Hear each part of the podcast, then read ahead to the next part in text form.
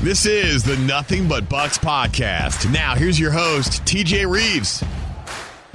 Yes, a victory Monday as we come back in on our official Buccaneers.com and the mobile app recap podcast. It is Nothing But Bucks off of a 21-15 win over the Atlanta Falcons, which puts the Buccaneers now at 3-2 on the season, snaps the brief two-game losing streak, calms everything down a little bit. We saw a lot of good from this game at Raymond James Stadium, and we're ready to go over it all with highlights, with interviews, with analysis, and even a special guest a little bit later on. ESPN's Jeff Darlington will be here with me after we give you some player interviews and we hear from head coach Todd Bowles and Leonard Fournette, etc. Jeff Darlington with us in a bit. Glad you found us, however you did so. We're typically here about midday, the day after Buccaneer games, typically a Monday, obviously, for the Sunday games. But coming up, the Buccaneers will play a Thursday game with the Baltimore Ravens. That means the podcast, the recap podcast, will be here on Friday about midday. Same thing on a Monday night game,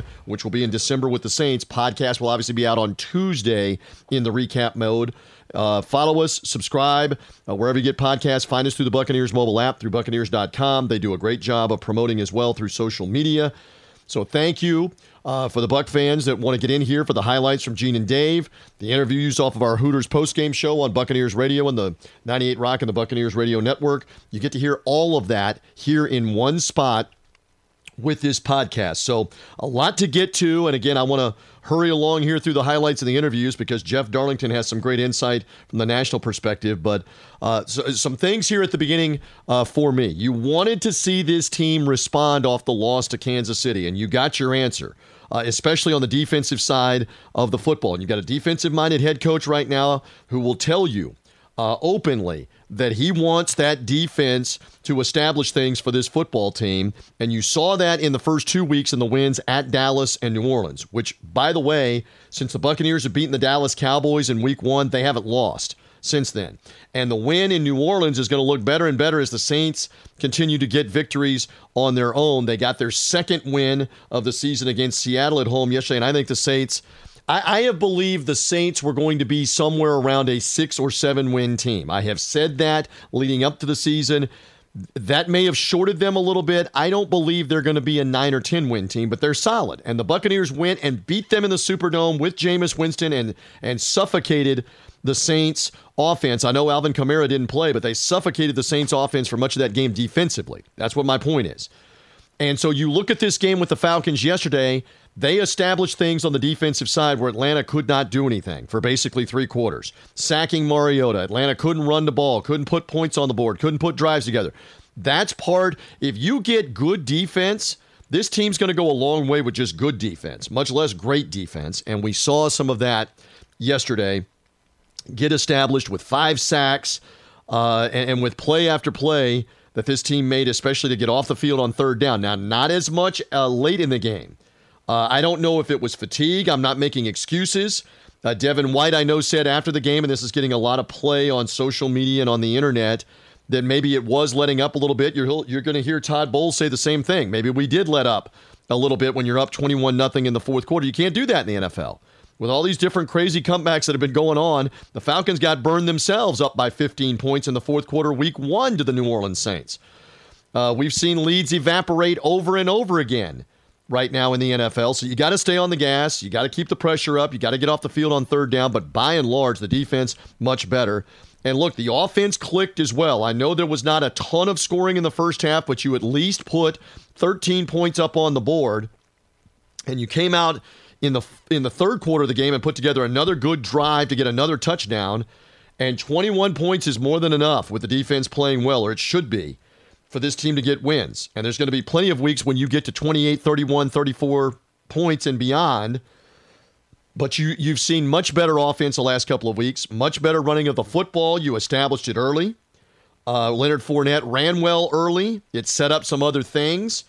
One of the key parts of the game plan that this team has is they want to set up play action. They want to set up misdirection and different things off the fake handoff. You can't do that if you don't run the ball. That's what such a topic had been this week off the Kansas City game. You only ran the ball 3 times essentially in the first half. You couldn't set anything up for play action or misdirection because you're not running it.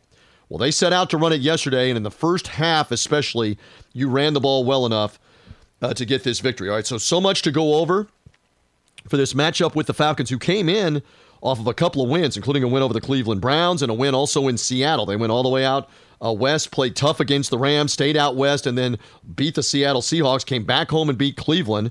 Marcus Mariota, having signed as a free agent for this team, leading them at quarterback.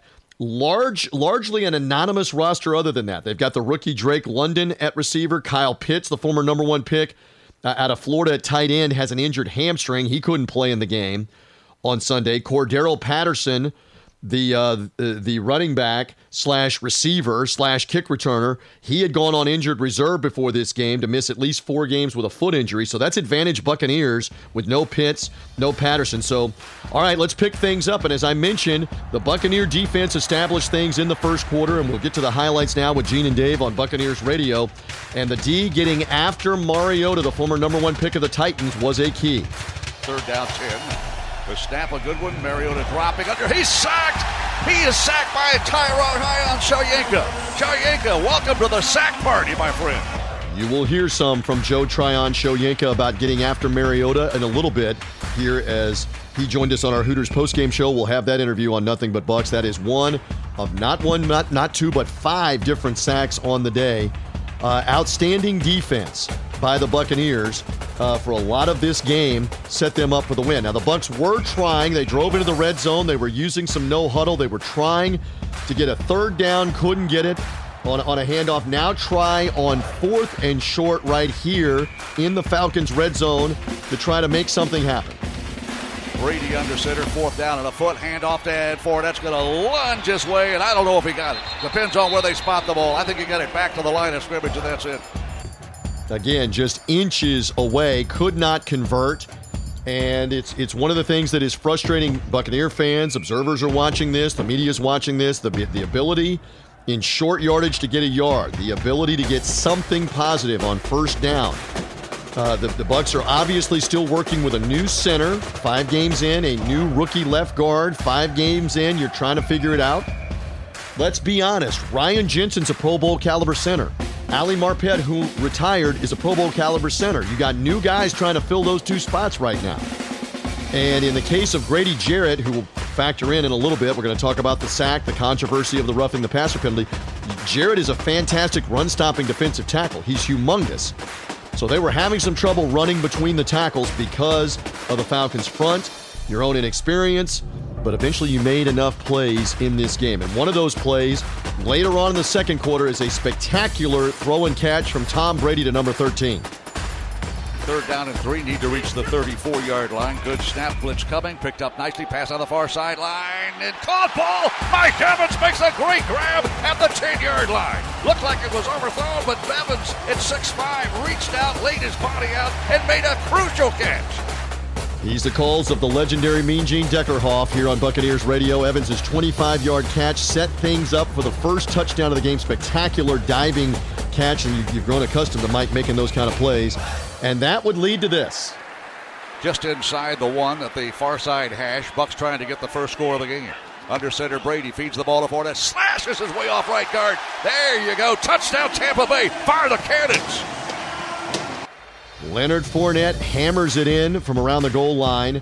More often than not, you're not going to stop playoff Lenny, Lombardi Lenny, Sunday night, Monday night, Thursday night Lenny. Now he's touchdown Lenny in the end zone for the 7-0 lead. As again, the Buccaneers were able to get that play blocked and convert in the red zone. They have been few and far between red zone running touchdowns. You did have one in the Sunday night game with Rashard White. You got one right there with a running touchdown from Fournette. Now you're back in command. You get the Falcons to punt. You move down. You kick a field goal with Ryan Succop. You've got the 10-0 lead. That was the first time since going back to the New Orleans game that you had a 10-point lead. That was in the second half. So now you got double figures. Now you can turn the defense loose, including right here. Here's a snap to Mariota, the shotgun. He's got to be great. He fumbled the ball. It's loose, but he recovers the football at the 35-yard line. Another quarterback sack. Winfield Jr., I think, is the guy that got the sack. Buccaneers had a couple of guys with a chance at the sack. Antoine Winfield gets it. Actually, the ball was loose for just an instant. Vita Vea was right there near it, but Mariota heads up, got the ball back. So instead of the Bucs getting a sack fumble, they were not able to get the ball right there, and Atlanta actually kept the ball and eventually missed a long field goal. Very interesting strategy by Arthur Smith, the second-year coach. Arthur Smith, who has been an offensive coordinator in the league. He's the son of the FedEx founder, Fred Smith. That helped him on the fast track to get towards an NFL job. He chose a lengthy 52-yard field goal in the last 30 seconds, down 10-0, that if you don't make it, you're giving the Bucs the ball at midfield with a couple of timeouts left. Sure enough, the kicker, who's got a good leg, Younghoe Koo, missed it wide to the right. So that set up the Buccaneers to try to get into field goal range in the final 20-25 seconds of the half. And how about pass catching Lenny making a play right here? Shotgun look with Fournette on Brady's right hip from the 47. Dropping Brady, dumps the ball. Caught ball by Fournette. Fournette inside the 40, 30-yard line. Out of bounds with 3 seconds to go. You are probably in field goal range now for Ryan Succop. How about the effort by Fournette to run down the sideline and get out of bounds? Veteran play. The GOAT, Tom Brady, finding Leonard Fournette. He knew where the sideline and the yard marker was to get out of bounds with 3 seconds left. He did so, and that led to Ryan Succop right here with a chance to put the Buccaneers up by even more. Trying to snap a good one. Here's the spot. The kick is airborne. Airborne. It is good, Ryan Succop. So 13-zip at the break. I talked to Todd Bowles, the head coach, coming off the field at halftime. He said to us, in particular about running that no-huddle offense, the hurry-up that kept the Falcons' same personnel on the field. He said, hey, we saw that as an advantage for us. It got us into rhythm, was his words. And then that was a big late sequence where they stopped the Falcons from scoring, get a field goal on your own. You knew Atlanta was going to get the ball to start the second half, but the game is now 13-0. And once again, you can get the defensive pressure going on Marcus Mariota with them behind on the scoreboard and being forced to throw some. And a young defensive tackle gets his first NFL sack on this play in the third quarter. Again, that pistol look with a running back 3 steps behind Marcus Mariota at quarter. He'll spin around, looks upfield, still looking, under pressure. He will go down for the third time in the game. He is sacked at the 21. And Deadrin Senat gets the sack, his first as a Buccaneer. How about that? Deadrin Senat, a former USF Bull. He also knocked around in the defunct Alliance of American Football as well. Was on the Cleveland Browns roster also. Give Senat credit, working hard. Again, he's like a sofa chair, a Barco lounger trying to move that guy. And he showed some mobility, tracking Mariota down again, one of 5 sacks on the day. The Buccaneer offense was trying to get itself back into gear, and they would do so. You get the ball back, the game is 13-0, and once again, Tom Brady looking downfield for his favorite target, Mike Evans. On first down, Brady wants to throw deep. He finds a receiver. Open, caught ball. Evans beat a guy, missed to the 10. 5 outside of the dives to the pylon. Is he in, Mr. Ruff? At the end, Mr. Ruff. No, they say he's out right at the 1-yard line. Evans, great effort to dive to the pylon. Just missed, scoring a touchdown. As Gene's calling it there, it looked like a touchdown. I thought live down on that end of the field, I thought Mike had gotten in. I thought the feet stayed in. Then you see the replay where the foot clearly stays in, and the official doesn't do a very good job of watching where is the ball. He's watching Mike's feet on that. They've got another official trailing the play that's also watching for the feet, and he misses Evans diving across the pylon with the ball in the inside hand. He's diving kind of diagonally, but the ball's in the inside hand. I thought that should have been touchdown on the field. And then if there's something conclusive that overturns it on replay, do so. So there was a big discussion. They reviewed it. The New York Command Center reviews these. And actually, in this case, it was not the Command Center because it was a Todd Bowles challenge. Evans' foot's clearly in bounds on the challenge, but they then cop out. I'll use that phrase with, hey, there's not indisputable evidence that he scored. I thought there was. I thought, again, the ball's in Mike's right hand. He's in bounds. He's diving across the pylon with the ball in the inside hand. That should have been a touchdown. Tom Brady was saying the same thing, not to Jerome Boger, the referee, but to one of the other referees. I even saw him motioning. He's got the ball in the inside hand, inside the pylon. And yet New York left it as the call on the field is he's down, but they said he's down for one because he didn't go out of bounds. Not even the 1-inch line, the 1-yard line. Well, it didn't take long. After the reload, after the coach's challenge is unsuccessful, the Bucs say, you know what, we're going to get in the end zone anyway.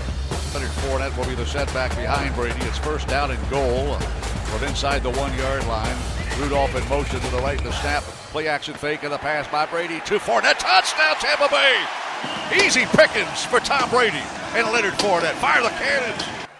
Fire them cannons. Yes, indeed. Leonard Fournette goes over and gets the fat head of his likeness in the end zone. Love that moment. Pass-catching Lenny. Part of his career-high 10 receptions for Fournette in this game is that 1-yard touchdown. It's also the 5th time in Buccaneers play that Leonard Fournette has scored multiple touchdowns in a game.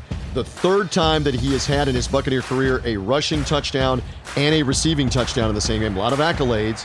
Fournette, by the way, also became the first Buccaneer running back to have 10 receptions in a game since Ernest Graham. And Ernest was at the game yesterday. Former Gator, former Buccaneer running back Ernest Graham had 10 catches in a game with the Detroit Lions in 2007. So Fournette matches that 15 years later with the 10 catches in this game. So now you're up comfortably. And again, for the Buccaneers, you wonder about fatigue. I'm not making excuses. It was hot. It was 90, 95 degrees down in that bowl of the stadium and on that turf. A little bit of breeze blowing, but it was hot. Did the Bucs get a little tired? The Falcons obviously get paid, too, to make some plays. They were running the ball on the Buccaneers, which was a bit of a surprise in the 4th quarter. And eventually they got in the end zone in this one to make the game 21-7. Now the Buccaneers kept up the defensive heat in the 4th quarter. You go 3 and out, you give them the ball back. That was a big key, too, with the fatigue, is that you kept going 3 and out in the 4th quarter and putting the defense right back on the field. But still, the D shows up again here on this play. From the 40. Mariota to throw, pressure coming, under base sack by Vita Vea, 5th sack of the game. Vita Vea with the sack, in this case. Devin White also got one. We played Senat, we played Winfield, we played Joe Tryon-Shoyinka. The sacks were coming from the Buccaneers here, but again, the Falcons were undaunted, and we knew that Zacchaeus, the little slot receiver, could make some plays even without Kyle Pitts, and here he made one late in this game. First down, 10, Mariota. Play action fake, throws the ball. Caught ball at the 10, 5, touchdown, Zacchaeus. Dart throw by Mariota, and with 4:38 to go, the Falcons trail by just 8, 21-13. So at this point, the game is clearly back on with Zacchaeus' touchdown catch from Mariota from 19 yards out. The Falcons chose to use the analytics and go for 2 here to make the game 21 to 15 at this point, because the thinking is there at 21-13 from the analytics people. You go ahead and go for 2, especially on the road, especially with more than a couple of minutes left, because even if you don't make it, you've still got the chance to come down, get the touchdown, and a 2-point play would tie the game. That your mentality shouldn't be trying to tie the game when 2 scores down. Your mentality is, how do we try to win the game? Get in the end zone with a 2-point play now, and now you've got a chance to win the game with a touchdown and the extra point if you get the ball back. Again, the analytics people are big on the go for 2, down 2 touchdowns late in the game. Arthur Smith subscribed to that. They got the 2. The Bucs couldn't stop them on that play. And then came the controversy of the end of the game. The Buccaneers, and it's interesting, the Falcons elect to kick it deep. They're outside the 2-minute warning, about 3.5 minutes left. They've got a couple of timeouts left. They've got the 2-minute warning left. So they kick it deep. Buccaneers get the ball. Buccaneers get 1 first down. The Falcons are taking timeouts. And then the controversy starts, and we're going to talk more about this with Jeff Darlington in a little bit. The controversy starts with the long pass down the right sideline right in front of me to Scotty Miller, down inside the 15-yard line where he is clearly interfered with before the ball is caught. Miller caught the ball but didn't get both feet down. But clearly, the defender is hitting him with a left shoulder into him without looking for the ball before the ball comes down in his hands. It is an awful no call by Jerome Boger's crew in that instance. That should be Buccaneer ball, spot foul, inside the 15 of the Falcons, and the game is all but over. Because you're either going to burn the clock and or kick a Ryan Succop field goal because he's automatic. I'm going to go ahead and give him that. From inside the 30-yard line, and the Buccaneers are going to win the game because of that. So all of the talk that we're now going to have about the Grady Jarrett play, All of that is after what happened with the Scotty Miller no-call. And again, Scotty's not the biggest guy in the world. I mean, Evans is much bigger going down the field. Chris Godwin is much bigger going down the field. So maybe, I don't know. They don't respect Scotty as much in terms of size if he gets bumped, if he gets moved. So that was a bit ridiculous. And that play happens before the controversial play. And again, Jeff Darlington and I will speak more to this. I know on the sack of Grady Jarrett with the flag afterwards that that's clearly not roughing the passer. He is tackling him. Jerome Boger's call was he slung him to the ground. It's part of the tackle. I mean, earlier in the game, Boger flagged Vita Vea in the first half for chest bumping Mariota, and Mariota fell over. I mean, he chest bumped, shoved him, and Mariota fell over, and Boger gave Atlanta that flag. So there were some poor calls and non-calls in this game. That crew struggled to mark the ball a couple of times. They had to have New York tell Jerome Boger, the ball is not on the 25. The ball is supposed to be down at the 22. You've mismarked it. So that crew was struggling. And I know there's venom from the Falcon fans, but guess what? You're not going to get a call against Tom Brady late in the game at Tampa Bay. Especially when you have done nothing but losing for a long time, and he's one of the greatest players of all time. We'll talk more about that point, too, about the great players always get the calls. Of course, you don't think LeBron and Steph Curry are getting calls in the NBA? You don't think when Derek Jeter was at the plate that he got a better strike zone than most of the other hitters in Major League Baseball? They get the calls. The GOAT's going to get the call. All right, so more on that. Again, the whining and complaining. This is important, too. That was not the end of the game if the Falcons stopped the Buccaneers there. They're still going to have to go get a touchdown to end that game. You can argue about it denying them the chance, but that didn't cost the Atlanta Falcons the game. You were losing the game. You were down by a touchdown, not a field goal, losing the game. That play enabled the Buccaneers to run out the clock, but the play to Scotty Miller before would have basically allowed the Buccaneers. The play before would have allowed the Buccaneers to run out the clock. So what are we talking about here on that? In any event, it ends up being a victory. Kneel down formation. You get one more completion to Mike Evans to get the first down. And that's good enough to kneel down on the ball with the Falcons out of timeouts. Game over, 21-15. Tom Brady still has not lost three games in a row in 20 years, going back to 2002 with the New England Patriots, his second year in the league. That's the last time they lost three in a row. So, again, give the Buccaneer defense credit for the most part. Again, Brady threw it a bunch in this game. You ran it enough in this game. You built a big enough lead. It was hot at home. You wore down the opponent enough. You did enough. To get the win here, the first of two meetings. You'll meet Atlanta again at the very end of the season coming up. You get a fifth straight win over the Falcons, which is sweet. As I keep mentioning to everybody, I have a long memory, having been on the sideline now as long as I have for going on almost 20 years. Atlanta had no mercy on the Buccaneer teams of Raheem Morris and Lovie Smith, and in the 2010s, would repeatedly beat this team with Matt Ryan and company, making all the throws and making all the big plays, would beat this team regularly badly. I mean, who could forget the Thursday night massacre, Thursday night football in Atlanta? Raheem Morris's last game is a 40-point loss to the Atlanta Falcons, where they just buried the Bucs early and continued to score and score and score on them. So the Falcons' mastery of the Bucs in the 2010s is no longer the case in the 2020s, and I'm all here for it on Nothing But Bucs. Keep beating these guys. Beat them six more times. Let the Dirty Birds understand that all the damage you did in the 2010s, it's now being done to you by the Buccaneers. Go Bucks. And on that note, let's hear from some of the Go Bucks after this game was over with. First of all, let's hear from Leonard Fournette. Again, a 10-catch day, a 2-touchdown day. Buccaneer offense back on track with some red zone touchdowns. Here was Leonard Fournette on our Hooters postgame show.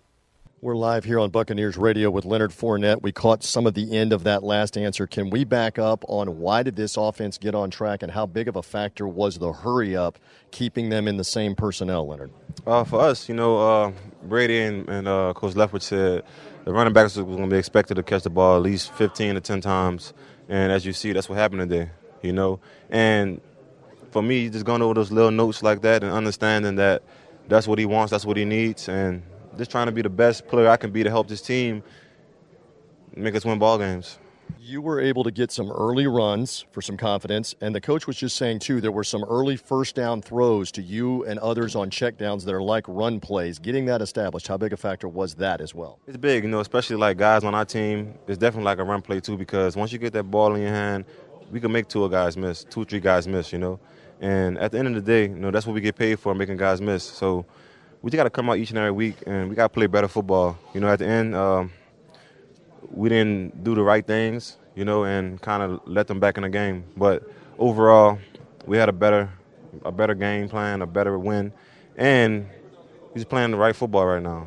So we're going in the right way. Trying to get those two losses out of our mouth, it was a nasty feeling. So overall, it was a good day for us. Couple more superlatives. This is your fifth Buccaneer game with two or more touchdowns. Your career high 10 receptions. Have you worked with Tom Brady some more on pass catching, before practice, after practice, to develop some chemistry as well? No, I think he trusts me, and I've developed that myself, when I was coming back and understanding what he wants. We're a passing team at the end of the day, and had one of the greatest guys back there, and just trying to help him, make him more solidified, and also make him comfortable with throwing the ball around to everyone. And one more, with the understanding this is a regular season game. This is a confidence-building win before you go on the road for two, yes? Yeah, definitely. In our division, it was a tough game. We're going to see those guys in the long run, but it's definitely a confidence builder, for the division. So it was great. It's going to be critical to have that guy all the way through into the postseason. Got to keep him healthy. He's had problems with his ankles. He's had problems with hamstrings and quads. Let's keep him healthy. It was a hot day yesterday, but Leonard Fournette looked fantastic going out there making plays in between the tackles, and he's got explosiveness, and he will run you over. He will flat run you over. He doesn't have the same breakaway speed he had at LSU and early in his career, but he will still make 15, 20, 25-yard plays if you give him that opportunity. So great to see Fournette back in there. Love the celebration with the fat head and the fans down in the north end zone. Love that, as the Buccaneers are able to get to the win.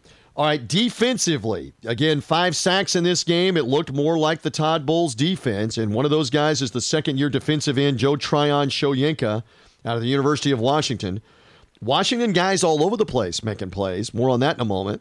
Here is JTS with us when the game was done. Why were you guys so good through 3 quarters at shutting them down overall? We were just playing hard, doing our assignment, and not doing too much. We'd like to keep that way moving into the fourth quarter and throughout the whole game, because we had a shutout through 3, but it didn't work like that. Obviously, we got to tighten some things up, but got out with a win, and it ain't easy to win in this league, and we in first place. So Mariota is such a dangerous quarterback getting around the end, where you are, where Shaq Barrett is, and others. How conscious are you on every play of trying to contain and make sure he doesn't get around you? Yeah, we're communicating, make sure we know who's on the quarterback, who got the dive. So, moving into the week, we were that was all we was working on, just understanding who got who, and looking at the looks that, he gave us, when he was going to run. So I think we did a pretty good shutting him down, but got a lot of things to work on. After last Sunday night, what, if anything, was being said this week to tighten things back down and get back to the defense you played really in the first 3 games this season? Just seeing that 41 points, that's pretty much all that had to be seen, knowing that the defense we have and the talent we have on that side of the ball, that can't ever happen again. So I thought it was a good way to bounce back, but we could always be better.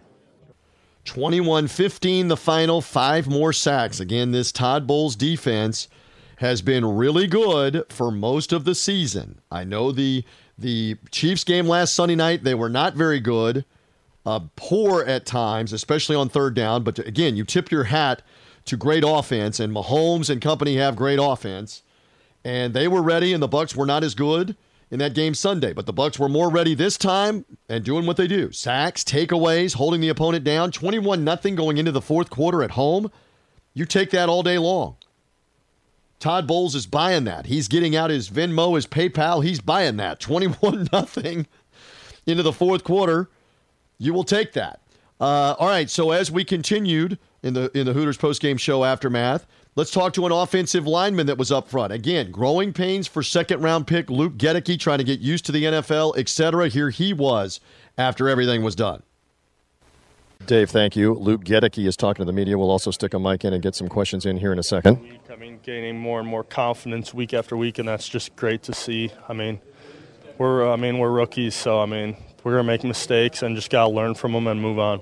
Luke, we're live also here on Buccaneers Radio. The start to this game, you didn't get off to a great start in the first quarter, but once it got rolling, a lot of it had to do with the hurry up, keeping them in the same personnel. Can you expound on how effective that was? Yeah, I mean, the hurry up offense, like you said, keeping – I mean, they get tired, so, I mean, just keeping the same personnel and it wears on them and everything, and just the no huddle, it really helps. Tom Brady had 5 different receivers with at least 4 catches in the game. Just why was he so good at spreading the ball around today, whether it was Godwin, Fournette, Scotty Miller, K. Dotton? I mean, Tom, he's the greatest of all time. So, I mean, he's going to get the ball to whoever's open. I mean, I'm just trying to keep him as clean as possible. I don't even know who catches the ball half the time. I was just saying to Joe Tryon-Shoyinka, did anything have to be said this week after the tough loss to Kansas City to try to refocus against a division opponent? Was anything being said amongst you guys to get back on track? Yeah, absolutely. I mean, our team leaders, they had really good messages. I mean, last week that just wasn't us all around, and we know what we can be when we do our jobs, and we'll be able to reach our full potential. And for you, you've obviously now got 5 games under your belt. Not that this position is easy. Has it gotten easier? Has it begun to slow down a little bit more for you as game 3, 4, and 5 begins to happen? Yeah, I mean, it's definitely begun to slow down. I mean, obviously the pass rushers I've been against the past 5 weeks have been some of the best in the league, but it is continuing to slow down somewhat. Luke, thank you. Congratulations. Thank you. Again, the Bucs have won 21-15. We will stay right here on the Hooters postgame show and walk over to Tristan Wirfs, who is also talking with the media as this offensive line helped the Bucs build a 21-point lead. The ending wasn't exactly how you wanted, but the fact is you got to lead the division, right? And then also you break the 2-game losing streak. You win your first game in Ray J. Just what does that mean? Yeah, that's huge. Like I said, we can be frustrated, we can be whatever, but you know. Win's a win. First win in Raymond James, you know, lead the division. Like, it's all good stuff. So, you know, came out with a positive. You know, we'll watch the tape, we'll correct it. We'll, you know, take this week and, you know, fix everything we can. And you know, hopefully we'll keep this thing rolling. Tristan, we've joined you late here on Buccaneers Radio at the end of that last comment. Can you say something about the way that Leonard Fournette played, especially early, establishing the run, and then 10 catches is a career high for him. Very effective today. Can you say more about how important he was today? Yeah, I think Lenny's huge. He's a freak. You know, he does it all for us. You know, it's awesome having him back there. You know, toting the rock, and you know now he caught 10, like you said, 10 passes today, and a lot of checkdowns, and got us big yards. So, you know, we'll take that any day of the week. Same kind of question I've asked a couple of other guys. How motivating, you don't want to lose, but how motivating off of Sunday night was it this whole week, and anxious to get back and erase a lot of that today against Atlanta? Yeah, you know, I think everyone wants to get back out there after a loss, especially at home. You know, knowing we had one more at home before we, you know, go on a little road stretch, and to get that first win in Raymond James, I think it was huge. You know, I think a lot of guys want to get stuff clicking and on the right track. So, you know, I think we're made a step forward, got a little bit closer, but I think, you know, there's still a lot of stuff we need to work on and you know, to get this thing moving in the right direction. The blocking in front of Tom Brady will be critical. There is no doubt about that, keeping him upright and also being able to establish the play action, keep the defenders at bay. It's big early on in the game, and they got it established yesterday, and it's no coincidence that Brady had the high completion percentage. He threw it 52 times. You're going to hear from him here in just a second. But you set things up with the run game and the play action. And you're also going to hear from Todd Bowles here in just a second about that point, about being able to set things up with short passes as well as the run game. But Wirfs, Mason, Hainsey, Gedicky, Donovan Smith across that line, plus Kate Otten blocking or Kyle Rudolph or Keefe blocking across that front, it's going to be critical. But it's also critical to create deception, misdirection, the play action with Tom Brady. And running with Fournette and Rachaad White, that's going to be part of it as well. All right, as we mentioned, another victory for the Bucs to now go 3-2. And head coach Todd Bowles was with me on our postgame coverage on Buccaneers Radio with his thoughts immediately after it. All right, let's talk first about what was working well offensively. You built a 21-0 lead. As we talked to you briefly at halftime as well, you were using the hurry up, keeping them in the same personnel. Why were you so effective as you built the lead? I just thought we surprised them a little bit with the no huddle. We've done it before, but Tom got in the rhythm, so we wanted to keep it going, let him kind of control it a little bit, and he was making good completions for us. Leonard Fournette had a tremendous game. He had a touchdown run to cap one drive, had a touchdown catch later on in the game, a career high for him, 10 catches in the game. Just assess how well he played overall throughout this game, if you would. I thought he did a great job. You know, we had 23 rushes overall, but a lot of those checkdowns and flare passes serve as run game for us, so you really can say we ran it about 30 times. And when he was catching the ball before the sticks and still running people over and getting the extra yards to get the first down, that was huge for us. He played a huge role today. Chris Godwin, another guy, 6 catches for him. A lot of those in the first half of the game. Was part of the thought process establish him early to open some other things up? He's one of our playmakers. You know, we tried to get him going, him and Mike. They start doubling those guys. That's when Leonard took over and started taking most of the catches. So, you know, we have a lot of guys that can step up and play when you start doubling our stars. Again, I'm looking over the sheet. Leonard Fournette, 10 catches. Godwin, 6. Cade Otton, a career high, only his 5th game, 6. 4 more for Mike Evans, 4 more for Scotty Miller, 3 more for Russell Gage unofficially. How about spreading the ball around to that many different receivers? Tom does a great job of getting everyone involved. I thought he did it this game as well. So when they start doubling the other guys, he knew where to go with the football, and those guys were coming through. All right, so you built the 21-0 lead. What were they doing well in the fourth quarter in particular to get back in the game as they put 2 touchdowns on the board?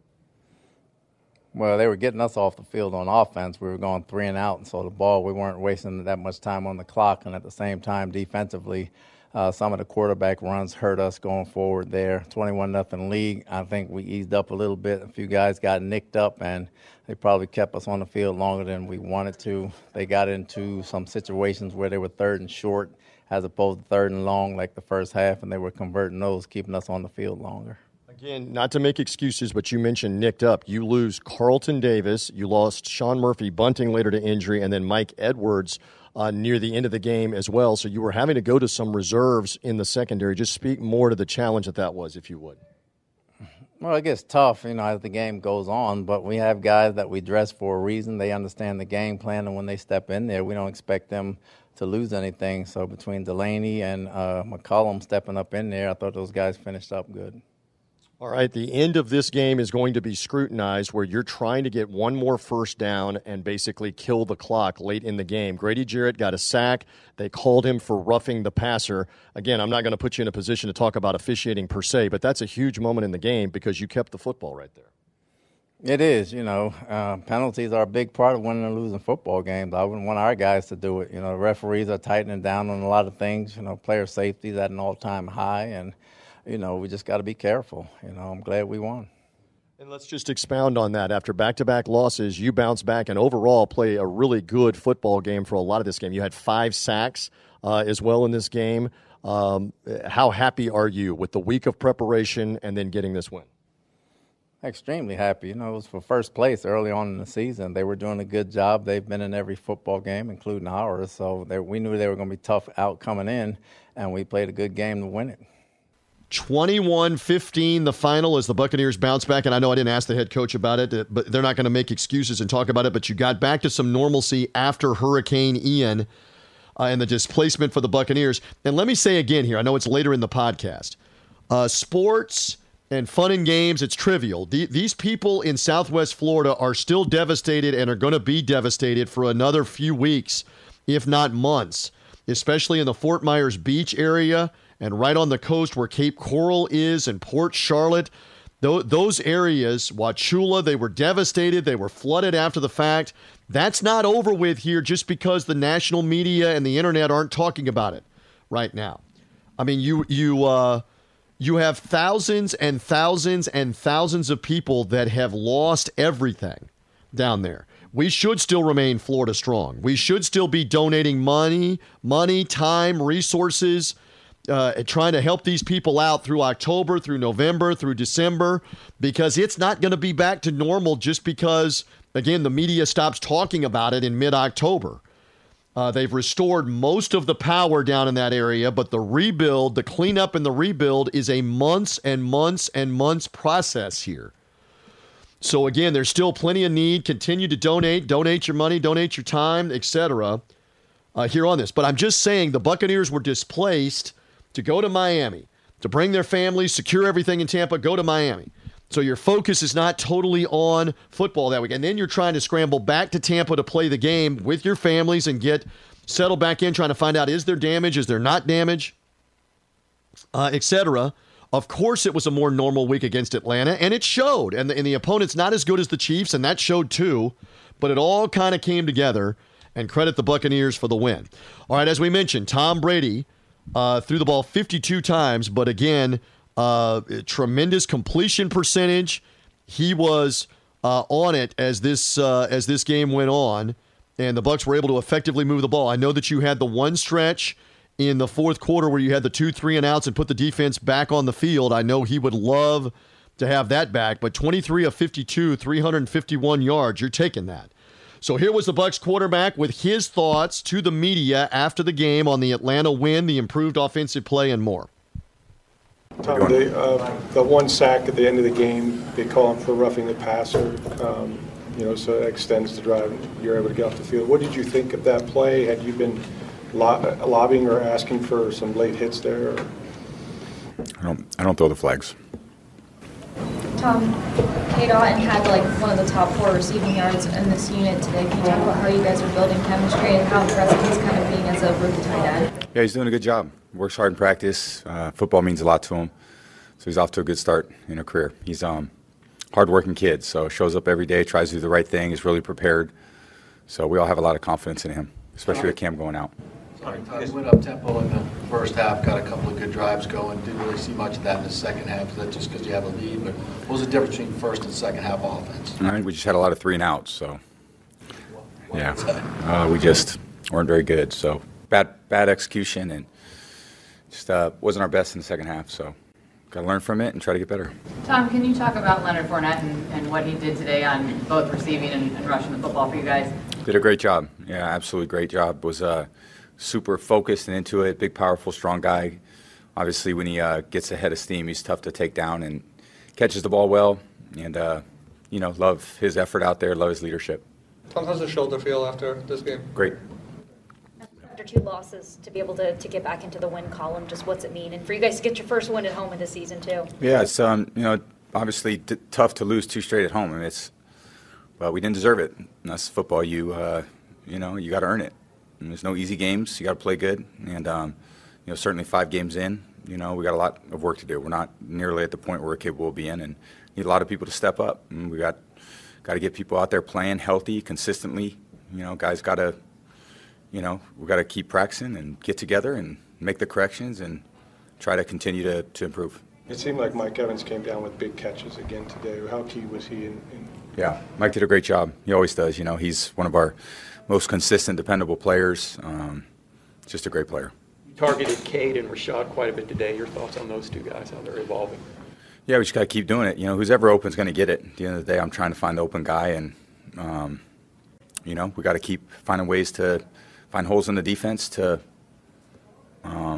make the plays we need to make. Tom, there was a point with 1:20 left in the second quarter, 4th down and 3.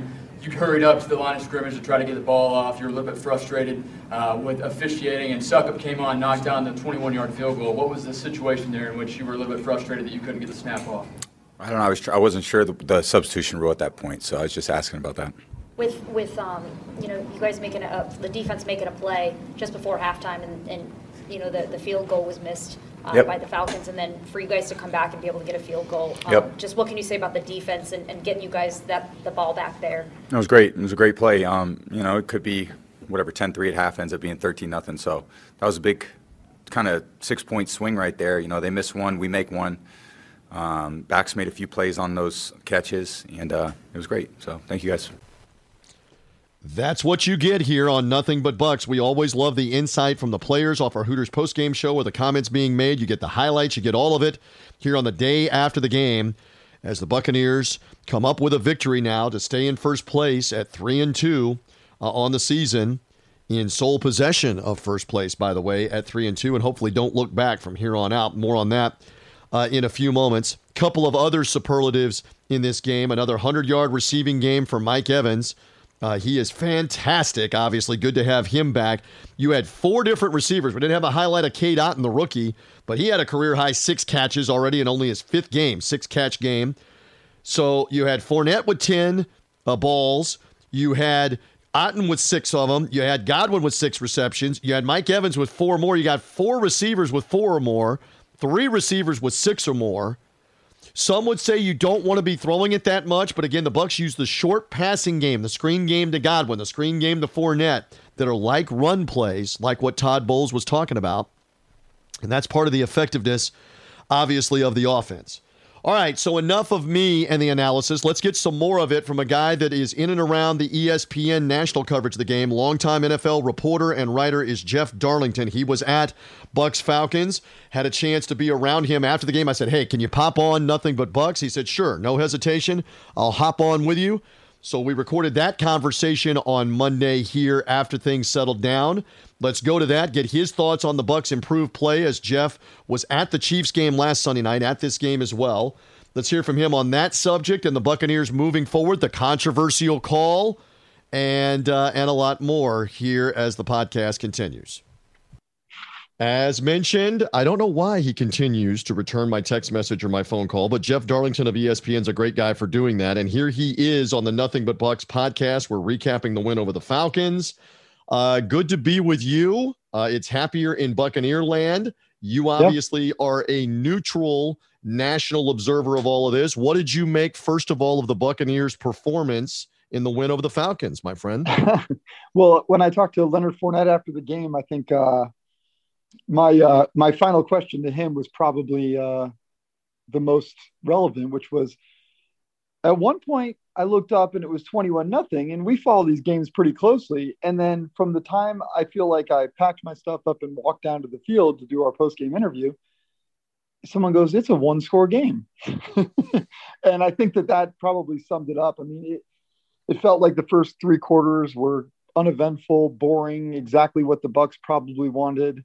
And then it almost just felt like, let the foot off the gas too soon. The stadium kind of lacked much juice. It just felt like a 1 p.m. game against the Falcons, to be completely honest. But you got out with a win. Some good things that came from it in terms of getting some rhythm going on offense. The defense bounced back from the week before against the Chiefs. So ultimately, a mostly forgettable game, thankfully for the Bucs. Because if it was not forgettable, it would not have been good. Yeah, especially the Falcons that had a chance to get the ball back, and I want your take on that here in a couple of moments. But you obviously were there for the Sunday night game with the Chiefs. So much made the whole week this past week, Jeff, about the defense being better. Right. And for the first three quarters, they were much better. That looked like the defense we had seen in the first three games. As I was saying earlier in the podcast, if you watch the Cowboy game or tape, if you watch the Saints game, if you watch the second half, in particular the Packers game, that was the Buccaneer defense again. Tell me more about what you saw. Yeah, I still go back to that Chiefs game and wonder if we don't look back toward the end of the season and think that maybe that was the day that not that the Bucs defense struggled, but that the Chiefs offense, reignited itself and found its own rhythm given the new personnel that they have. So, maybe that's a little bit too optimistic of a perspective, because there certainly were vulnerabilities on defense. But I do think that Patrick Mahomes had one of his very special days. And when you catch Mahomes on a special day, he's going to make pretty much any defense look pedestrian. So it was important for them to bounce back as they did. And ultimately, they can carry that momentum into the next game. At this point, to me, it's about two things at this point in the season. It's about stacking some wins, no matter how you get them. Who cares, how you get them. But as important, it's about creating rhythm and identity. And that's what the Bucs are continuing to work toward. And if they can do that, it probably would have been better off if they did it with only one loss instead of the two, given some of the, you're playing for that number one seed toward the end of the year. But ultimately, if you can be 3-2, continue to find your rhythm and identity as the Bucs are doing, it's not that big of a deal if they have an off week on defense. I often joke there's a lot of different reasons why you don't gamble. Here's another reason why you don't gamble.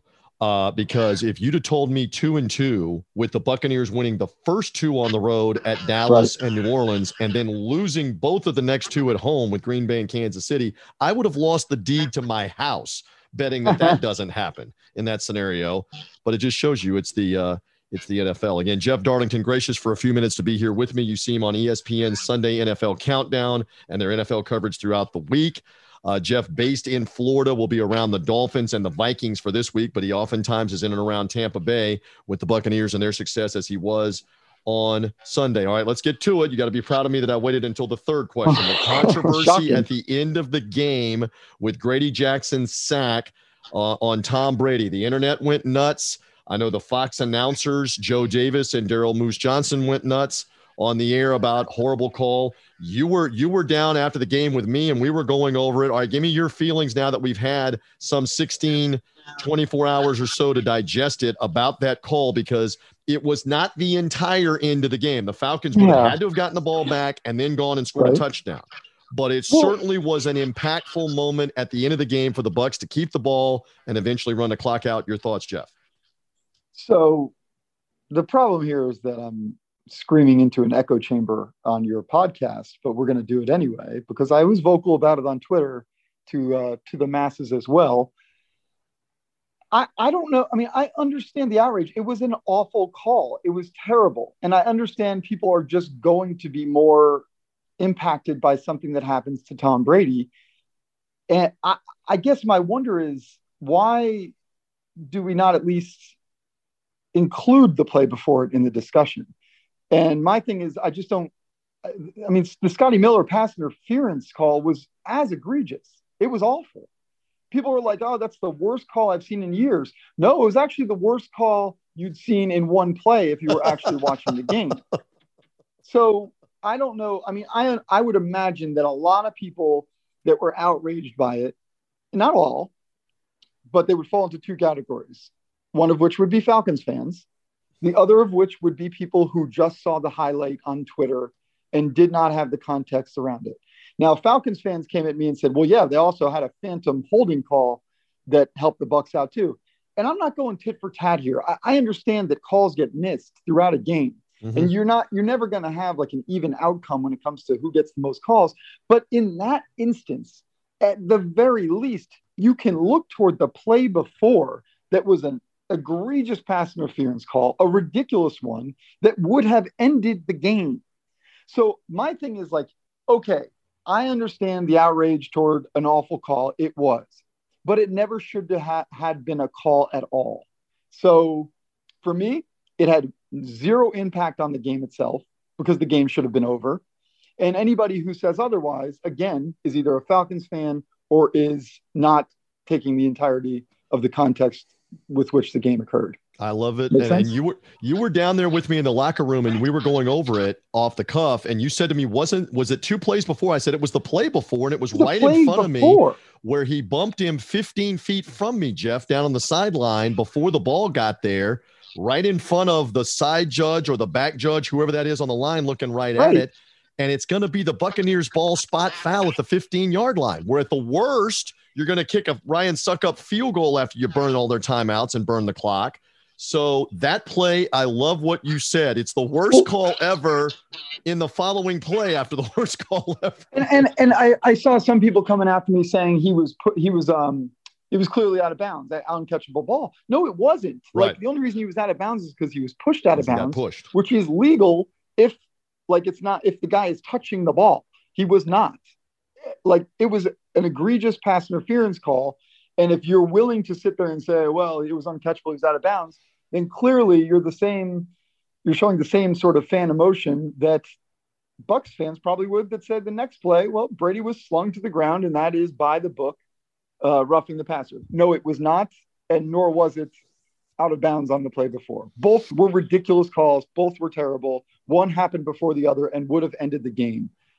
The only people who are really truly outraged are the people who get pissed that Brady gets calls and whines for others. So if that's your stance on it, fine. My only point is, from the perspective of the Falcons got screwed out of the game. No, they did not. That's just the stupid opinion if you didn't watch the context of it, and you also didn't understand that that's the game. They still had a lead. The Falcons still would have had to go, not just kick a field goal, right? Wasn't it 6 points? Yes, correct. I mean, I don't know. I just think context was very important to what ultimately is a controversial moment, merely because, and not merely, it's notable because it was Tom Brady, and that's it. And by the way, stars forever. Jordan in the NBA, Gretzky in hockey. Go down Peyton Manning to the NFL. Stars in the NFL are going to Aaron Rodgers, Tom Brady. They're going to get calls. It's the way of pro sports. That's another part of this. Hey, TJ, by the way, that was a terrible call. I'm with you, but I still like your line. It was the most terrible call in the most recent two plays, including the play before. Okay, so in the final summation here, Tom Brady threw the ball 52 times yesterday.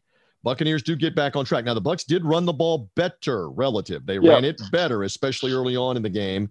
Give me a little outlook. They go to Pittsburgh. They then play a bad Carolina team at Carolina, two road games. Give me a little outlook moving forward, having seen the Bucs the last 2 weeks. What do you think real quick, Jeff? Well, first of all, I think they have something like the easiest remaining schedule in the NFL. I think I saw that recently. I don't know what that stat is based on. We'll just throw it out there as if it's true. Maybe it'll become true. I think the most important thing for the Bucs, as we all know, this is not striving for the playoffs. This is striving for the Super Bowl without question. So for me, it's all about not only pushing your way toward the one seed and piling up wins, but like I said, continuing to create your identity, keeping your roster healthy. Everybody wants to talk about Tom Brady and all of his personal, all that stuff. I mean, my wife and her friends have never cared more about my job than they do right now. But to me, the injuries to the wide receivers, when it comes to the actual product of football on the field, is the biggest story that the Bucs have endured through the first 5 weeks. If they can get those guys healthy, and for the most part they did yesterday, if they can establish some of the running game, that doesn't have to just be on the ground. It can also be in the 10 receptions that Leonard Fournette had out of the backfield. Those are the steps toward this team achieving its ultimate goal, which is the Super Bowl. They're still a far, far way off from being the top team in the NFL, but that's what the next, whatever, 11, 12 weeks are for. Got to figure it out. They got to win Sunday. You move on. You play a Pittsburgh team that's reeling. We'll see what happens again. Jeff will be on full coverage of the Dolphins and the Vikings for ESPN and for Sunday NFL Countdown for this week. Always good to catch up with you. Always good to see you. We got to get on the golf course at some point. Jeff's got little kids. I've got now high schoolers. Whenever we get time, you and I will get together in and around the NFL duties. Maybe we'll get time like next May. I don't know. Yeah, but whenever get time, we will we will make that happen. I owe you a round of golf for popping on with me. I'll lock my kids in the closet. You know, we'll throw a toy in there. we got to work it during the school hours during the week. That's what helps navigate our golf games during the football season. If we can work that out. Hey, listen, thank you. Here as part of the official Bucs recap podcast on Buccaneers.com and the Buccaneers mobile app. Thank you, Jeff Darlington. Hope to see you more down the road because that means the Buccaneers are playing important games and Jeff will be there with ESPN. Thank you for the time here, my friend. Of course. Thanks, guys. Thank you, TJ. 21-15 is the final, and I love what Jeff had to say one more time there about don't keep talking about the Grady Jarrett play down in the defensive trenches and the roughing the passer if you're not going to talk about the Scotty Miller play right before that. If you're not watching the game, covering the game, and you're not going to talk about both of those, and you cannot just dismiss, oh, well, you know, that call could have gone either way. No. It's a pass interference penalty. He's in the field of play. He's being interfered with on a long throw that he actually ended up catching. He just couldn't get his feet down, but he was interfered with before it.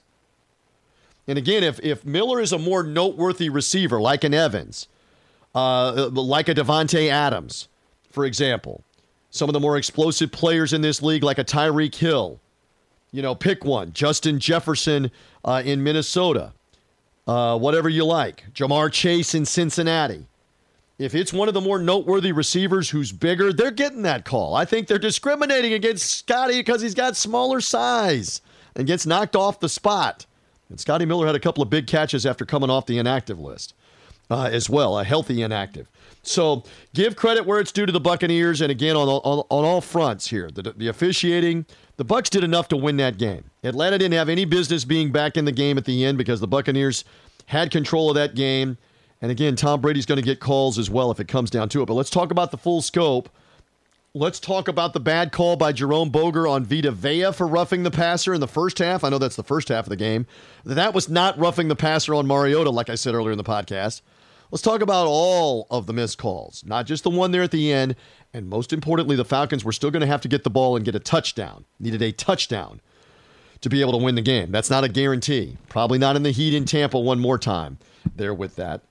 And there you go. All right, so again, we thank Jeff Darlington for being with me. That's what you're going to get on Nothing But Bucks. From time to time, we'll get some different Buccaneer personalities and different national media people, et cetera, to give their perspective here on the Recap Podcast. So the Buccaneers now move on to play the Pittsburgh Steelers. They were destroyed by the Buffalo Bills. Josh Allen throwing for over 400 yards and 4 touchdowns in the game in a blowout win in Buffalo. So now the Steelers are 1-4, reeling. After a week one win over Cincinnati dramatically in overtime with a bunch of missed kicks, block kicks, etc., the Steelers go from that to 4 straight losses. And now the Bucs will roll into the Steel City for the first time in 8 years with Tom Brady at the helm. And he's had a lot of success in his career against Pittsburgh, including in AFC championship games. So now we get ready to see what Brady and the Buccaneer offense can do in Pittsburgh against what should be a vulnerable Steelers D. They're missing TJ Watt, their outstanding defensive lineman, the brother of J.J. Watt. He's got an injured pectoral muscle. Don't know if he can play in the game this week. Probably not. They did not place him on IR. So they miss him, and the Steelers' secondary being riddled as well right now. So let's see if the Buccaneers can't take advantage. Again, we will be in Pittsburgh for the 1 o'clock game, noon Eastern time, with our coverage on Buccaneers Radio. My thanks to Jason Behringer helping me with the highlights and the interviews. Jeff Ryan's our director of broadcasting. Again, however you found us, we're here the day after games. Buccaneers mobile app will have it. Buccaneers.com. Also subscribe on Apple Podcasts, Spotify. Go find Nothing But Bucks wherever you get podcasts. And it comes right to you in the full recap mode. I'm TJ Reeves. Buccaneers and Steelers coming up. For now, though, we've been recapping the win in the first meeting with the Falcons. We'll see those guys again in January. You're 3-2, Buccaneer fans. Be happy with that. Off to the Steel City coming this coming weekend. And we're back with the recap podcast after it's over with right here on Nothing But Bucks.